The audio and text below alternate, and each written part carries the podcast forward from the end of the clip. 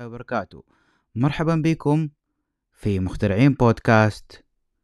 أنا محمد بحارث معاكم نائب رئيس نادي المخترعين.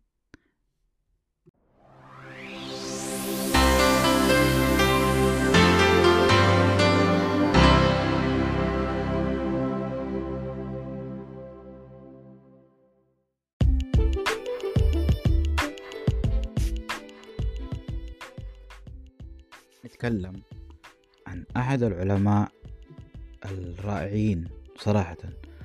آه لقبه الكندي هو اسمه أبو يوسف يعقوب بن إسحاق الكندي.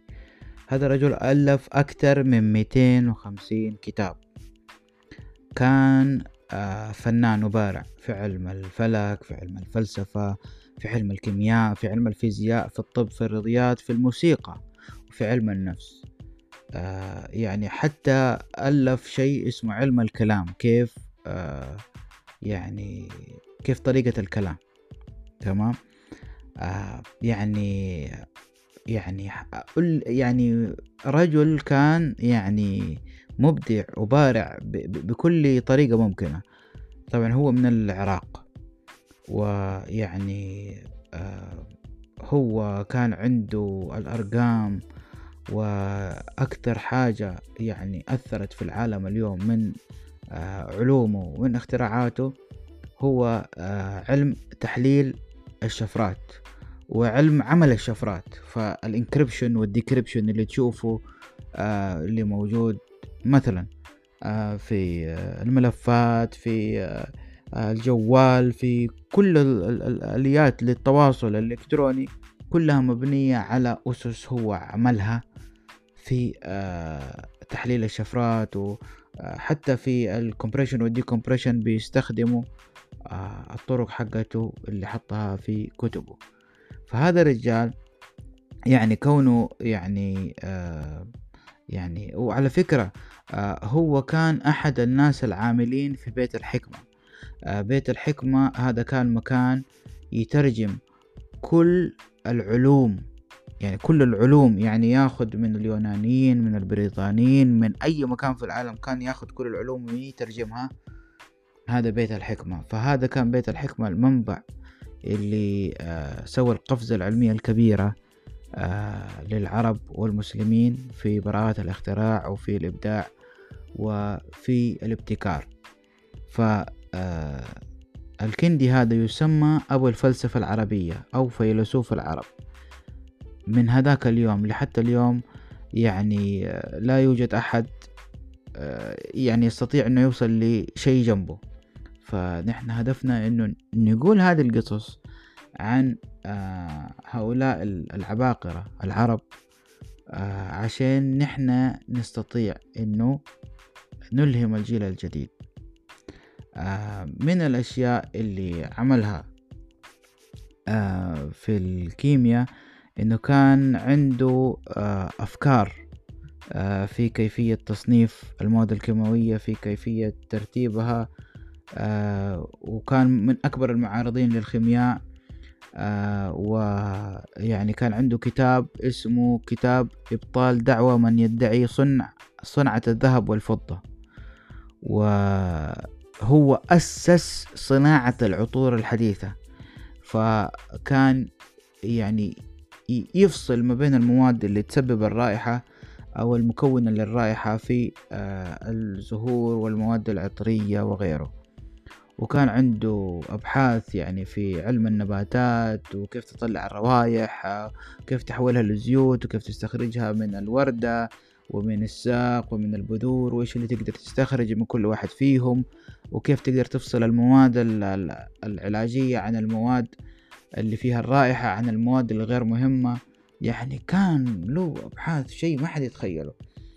آه، في علم الفلك آه، كان عنده كتاب اسمه الحكم على النجوم آه، تقريبا حاجة وأربعين فصل وعنده أفكار زي أشعات النجوم كان يفسر تغييرات الطقس كان يفسر كيف الكسوف بيصير كان عنده كتاب اسمه روحانيات الكواكب. وهذا متى؟ يعني هذا يعني هو مولود آه، سنة 801 يعني قبل حوالي ألف وشوية سنة. يعني آه، يعني 801 ميلادي. ف يعني طبعا في آه، حاجات في ناس كثير عارضوه من العلماء وكذا. طبعا دائما العالم والشيء اللي بيخ... والشخص اللي بيشترع بيخترع أو يكتشف شيء جديد دائما يعارضوه.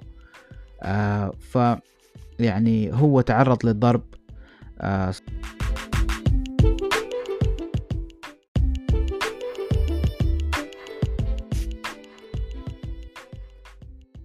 نتكلم عن أحد العلماء الرائعين صراحة.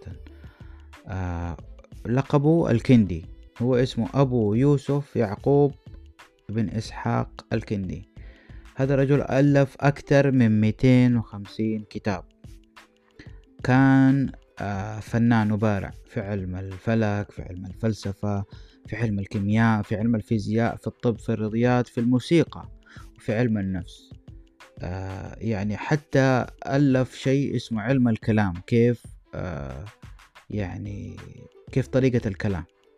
تمام؟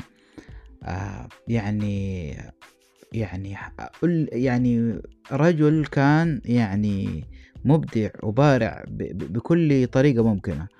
طبعا هو من العراق ويعني آه هو كان عنده الأرقام وأكثر حاجة يعني أثرت في العالم اليوم من آه، علومه ومن اختراعاته هو آه، علم تحليل الشفرات.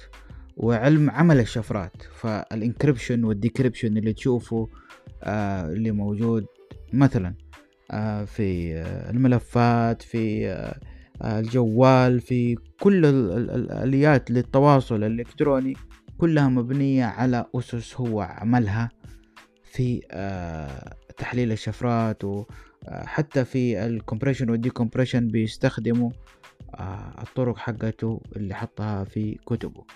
فهذا الرجال يعني كونه يعني يعني وعلى فكرة هو كان أحد الناس العاملين في بيت الحكمة. بيت الحكمة هذا كان مكان يترجم كل العلوم يعني كل العلوم يعني ياخذ من اليونانيين من البريطانيين من أي مكان في العالم كان ياخذ كل العلوم ويترجمها هذا بيت الحكمة. فهذا كان بيت الحكمة المنبع اللي آه سوى القفزة العلمية الكبيرة آه للعرب والمسلمين في براءة الاختراع وفي الإبداع وفي الابتكار. ف آه هذا يسمى أبو الفلسفة العربية أو فيلسوف العرب. من هذاك اليوم لحتى اليوم يعني لا يوجد أحد يعني يستطيع أنه يوصل لشيء جنبه. فنحن هدفنا أنه نقول هذه القصص عن آه، هؤلاء العباقرة العرب عشان نحن نستطيع أنه نلهم الجيل الجديد. من الأشياء اللي عملها في الكيمياء إنه كان عنده آه، أفكار آه، في كيفية تصنيف المواد الكيماوية في كيفية ترتيبها آه، وكان من أكبر المعارضين للخيمياء ويعني كان عنده كتاب اسمه كتاب إبطال دعوة من يدعي صنع صنعة الذهب والفضة. وهو أسس صناعة العطور الحديثة. فكان يعني يفصل ما بين المواد اللي تسبب الرائحة أو المكونة للرائحة في آه، الزهور والمواد العطرية وغيره. وكان عنده أبحاث يعني في علم النباتات وكيف تطلع الروائح وكيف تحولها لزيوت وكيف تستخرجها من الوردة ومن الساق ومن البذور وإيش اللي تقدر تستخرج من كل واحد فيهم وكيف تقدر تفصل المواد العلاجية عن المواد اللي فيها الرائحة عن المواد الغير مهمة. يعني كان له أبحاث شيء ما حد يتخيله. في علم الفلك آه، كان عنده كتاب اسمه الحكم على النجوم آه، تقريبا حاجة وأربعين فصل وعنده أفكار زي أشعات النجوم كان يفسر تغييرات الطقس كان يفسر كيف الكسوف بيصير آه، كان عنده كتاب اسمه روحانيات الكواكب وهذا متى؟ يعني هذا يعني هو مولود سنة 801 يعني قبل حوالي ألف وشوية سنة. يعني يعني 801 ميلادي. ف يعني طبعا في حاجات في ناس كثير عارضوه من العلماء وكذا. طبعا دائما العالم والشيء اللي. والشخص اللي بيشترع بيخترع أو يكتشف شيء جديد دائما يعارضوه. ف يعني هو تعرض للضرب. آه